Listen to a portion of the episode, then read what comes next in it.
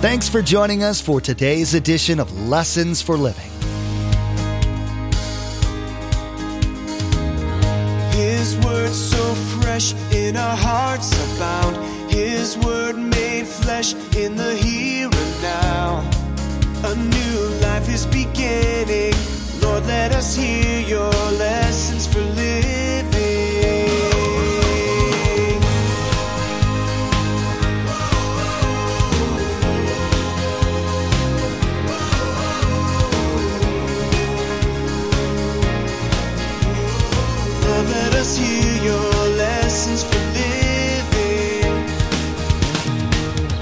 I want to tell you, until you get this principle, you will never be free. Here's the principle. You got to know it with every fiber in your being, and you got to believe it and you got to trust it. Here it is God knows what is best for us more than we know what is best for us. If you can't come to an understanding of that, you'll always be frustrated in your life. Always. We value being in control of our lives, and we tend to guard that right jealousy. When we give our lives to Christ, this is often one of the most difficult areas to relinquish to God. It's also hard for us who are used to the chaotic nature of living to grasp the idea that God actually has a plan for our lives and can reduce or remove the feeling of bedlam in our lives. Pastor Mark is teaching about the life of Joseph. He had really awful things happen to him sold into slavery, moved hundreds of miles from his home. Joseph succeeded because he trusted God in spite of the chaos in his life. Remember, there's quite a few ways to receive a copy of Pastor Mark's teaching. We'll be sharing all that information with you at the close of this broadcast. Now, here's Pastor Mark in Genesis chapters 46 through 49 with part one of his message Real Freedom in Action.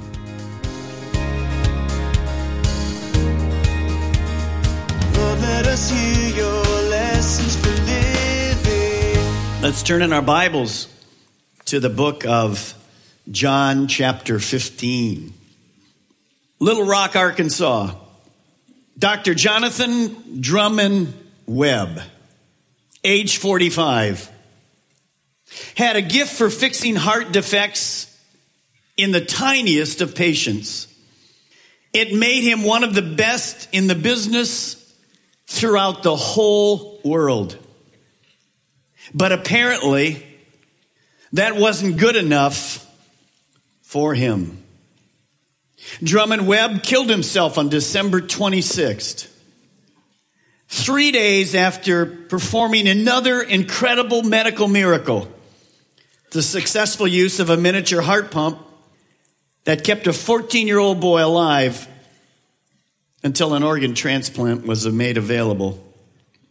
The 45 year old surgeon did some interesting things. I read to you from the actual coroner's report.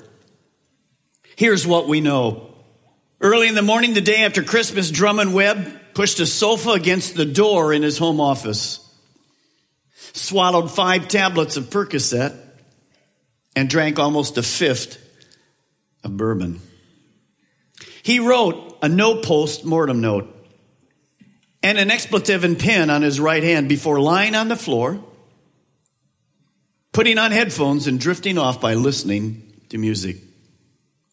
In his handwritten notice, the suicide note, he said to the coroner, I took an overdose and there's no need to violate my body.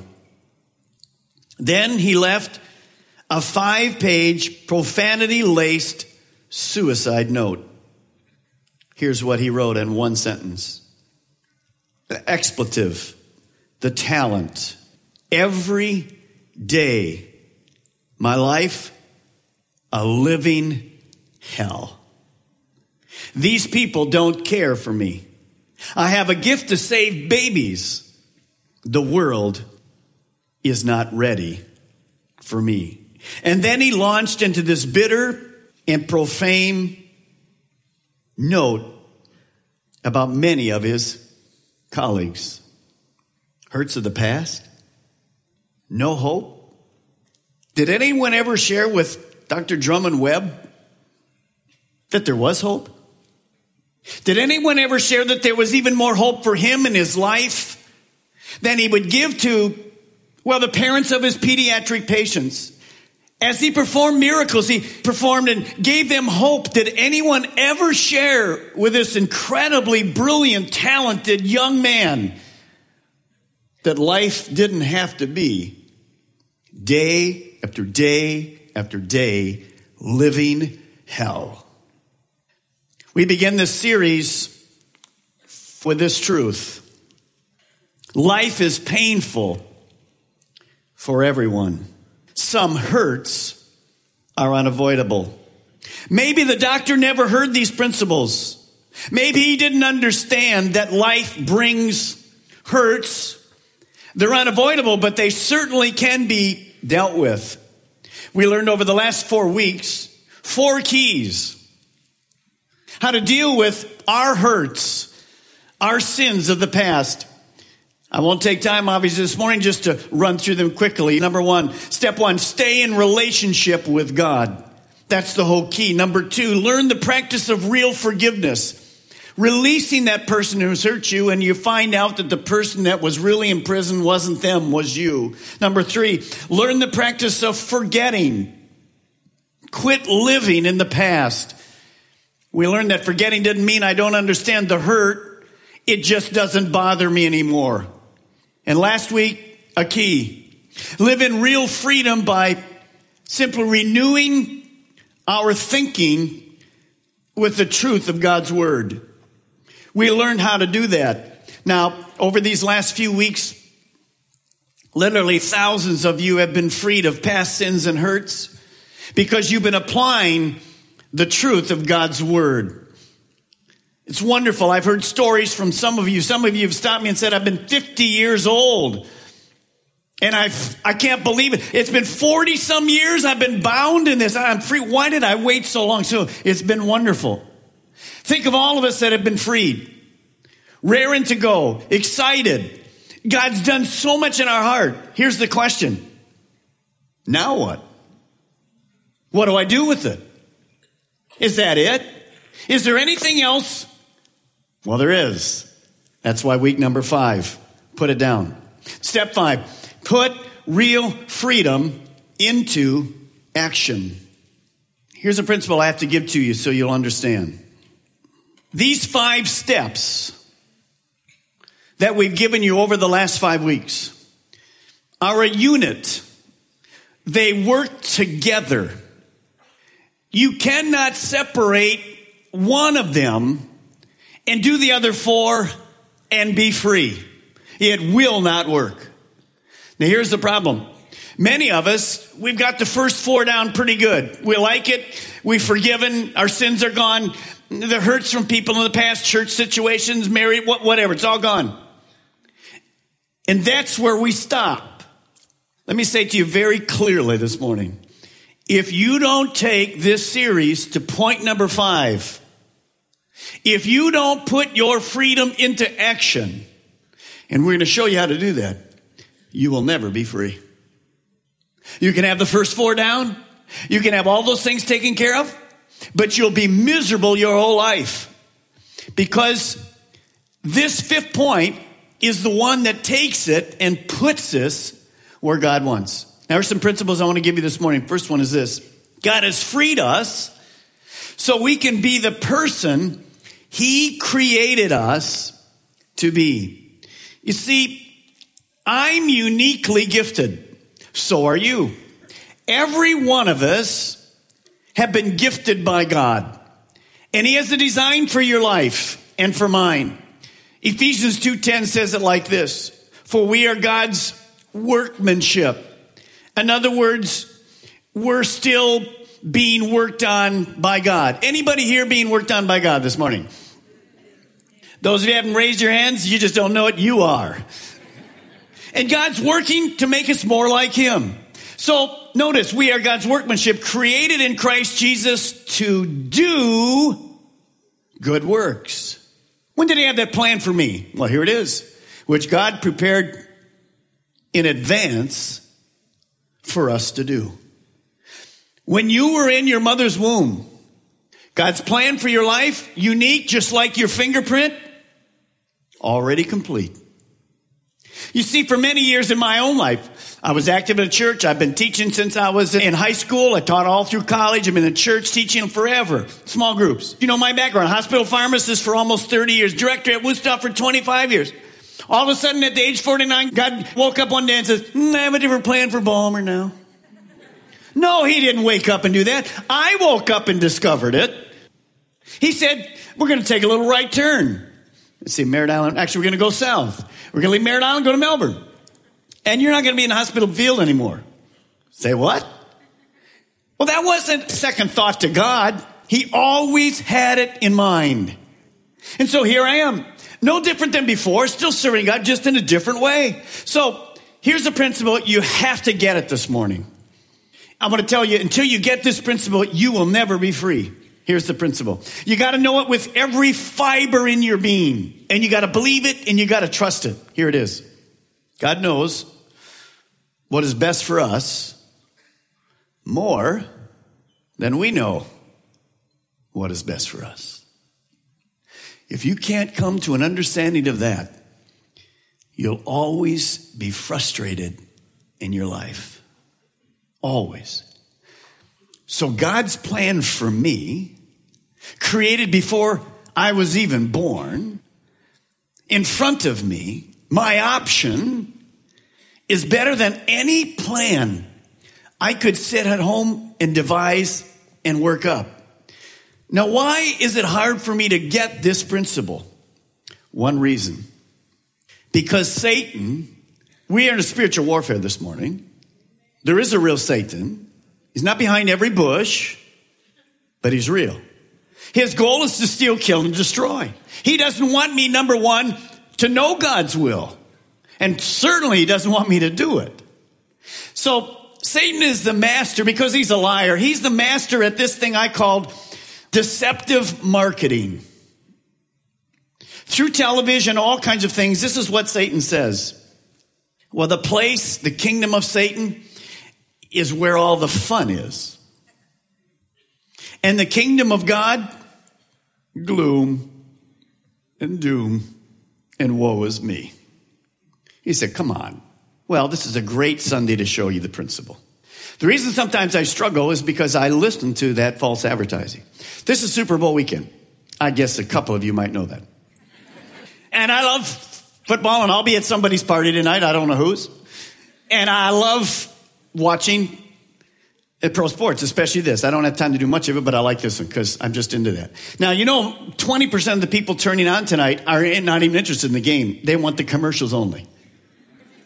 2.5 million, and that's what they're going to watch. Well, we've seen great commercials. Some of them are really good. Some of them, praise God, we just have to turn off and come back on. But the deceptive advertising is there. You know, two companies are known for their advertising Pepsi, and the other one, you know it. I hope you don't have a keg at home on it. That was a little weaker than the first thing. Hmm. Maybe I'll change. No, I won't. All right, here. If you mention Christmas and you mention Clydesdales, does anything come to your mind? There's the Budweiser Clydesdales in the snow, just, and it's, it's beautiful. And you see them and the bells are ringing. Can you see them? You can see them. And there comes the big Budweiser right out. And it says all the fun is right here. I've never seen ad number two right after the Clydesdale. It's a man or a woman. The next morning, over the toilet, blah, blah, blah, blah. Have you ever seen it? I won't ask if any of you experience it, I can already tell. See, it's deceptive advertising. It's a Michelob weekend. It's great. Have you ever seen ad number three? Two cars, mangled, smoking, five teenagers dead because the designated driver was drunk. Real? Mm-hmm. Ever see it? Mm-mm. Why? Because Satan is incredibly deceptive. So I have to go past that deception to the truth. And the truth is, I already told you, God has a plan for me that is good. The kingdom of God is incredible. And in fact, Solomon went down all these dead end roads. He could go down any road he wanted. He tried parties. He tried fame. He tried money. He tried women. Here's what he says To the man who pleases him, God gives wisdom and knowledge and happiness. So the kingdom of God this morning is about good things. Now, God didn't create us and free us to tread water, to fill space, to hang out till we die, to give us a ticket to go to heaven. God never freed us to do our thing. And yet, this morning, many Christians are doing just that by living self centered lives. I'm going to give you a little priority test. It won't take but a second, and you can just think about it. We're one month into the year. We already finished January. What, where, and who are you investing your time, your energy, your giftings, and your finances?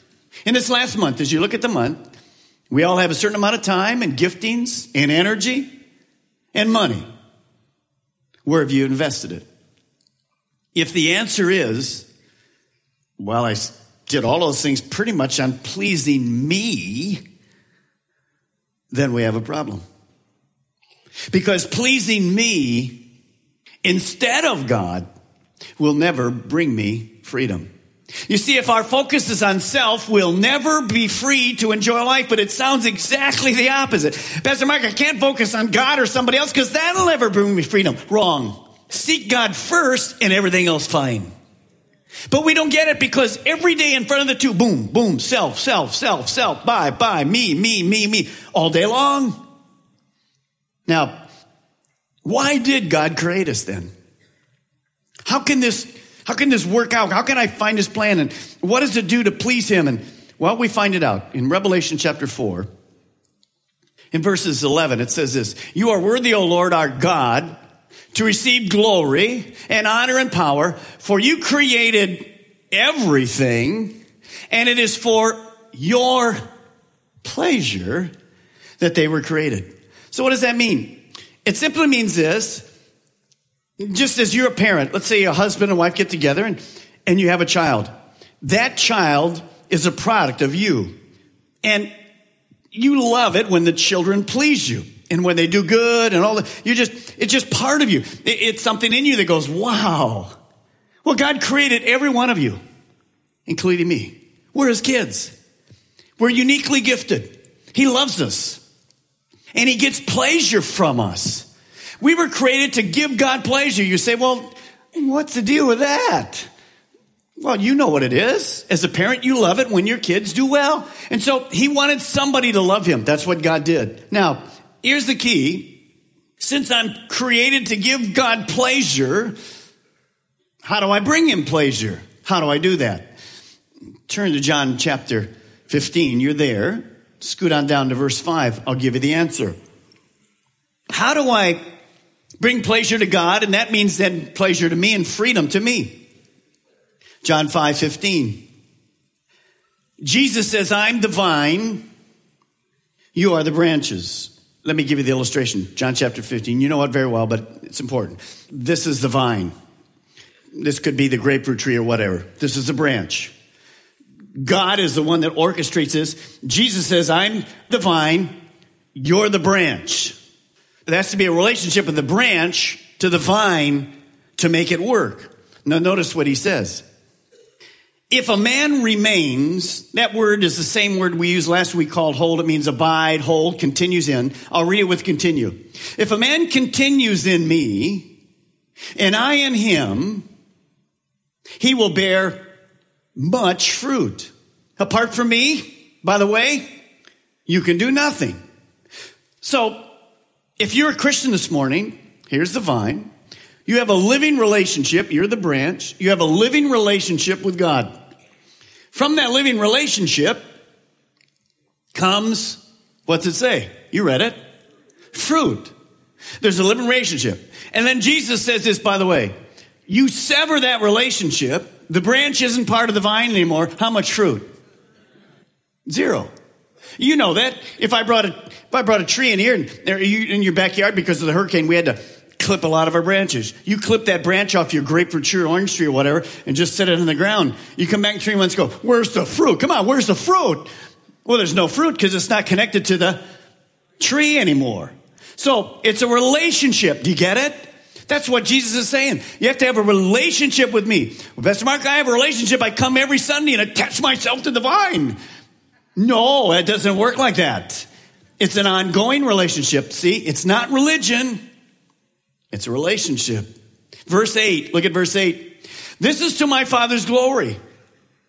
You can read it like this. This is how to please God. Oh, wait a minute. Let me go back. I was created to please God. Ooh, I got to read this verse. This is to my Father's glory. This is how to please God. That you bear much fruit, showing yourself to be my disciples.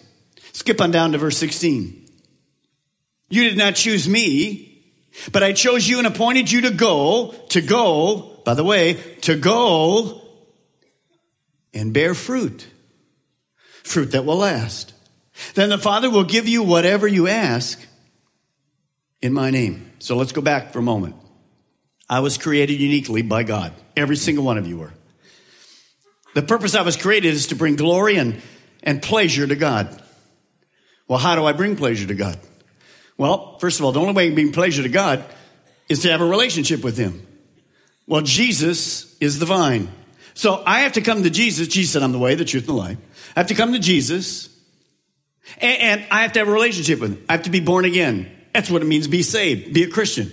It's not a religious thing. It's not, I'm, I'm a member. No, a member is useless in a moment at the end of the service we'll take communion. It's not about taking communion. It's a vibrant living relationship. And if I have a living relationship with him, because of that relationship, because of all the, the nutrients and so forth that's going to come up in my life, I, will prove that I have a relationship him because what's going to form out here?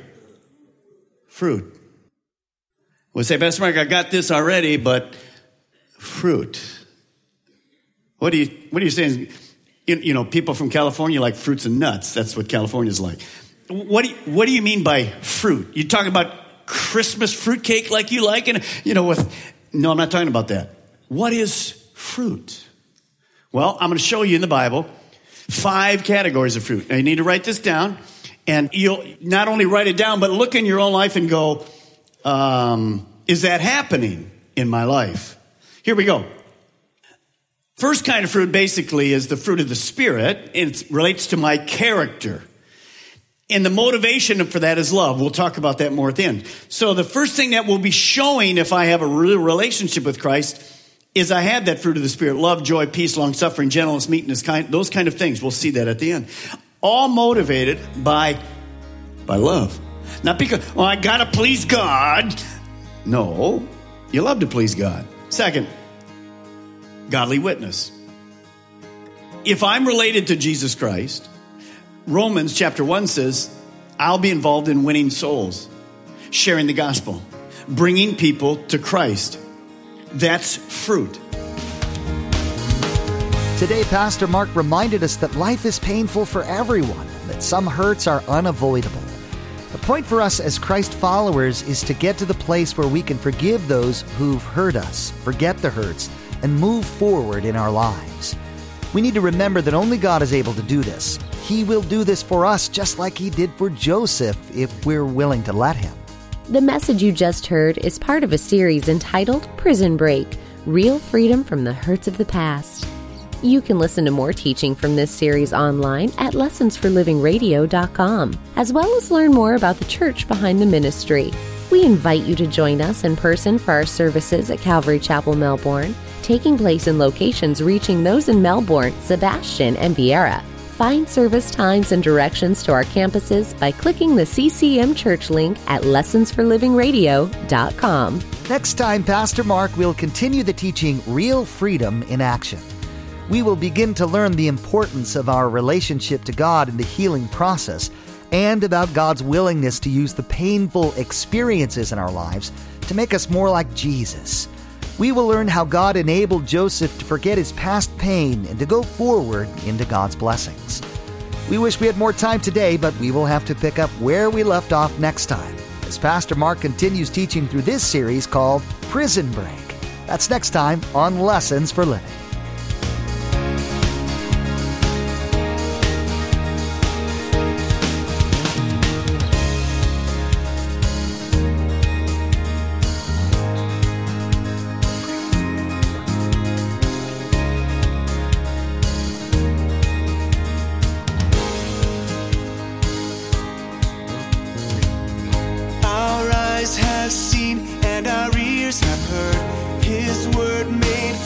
In a hurting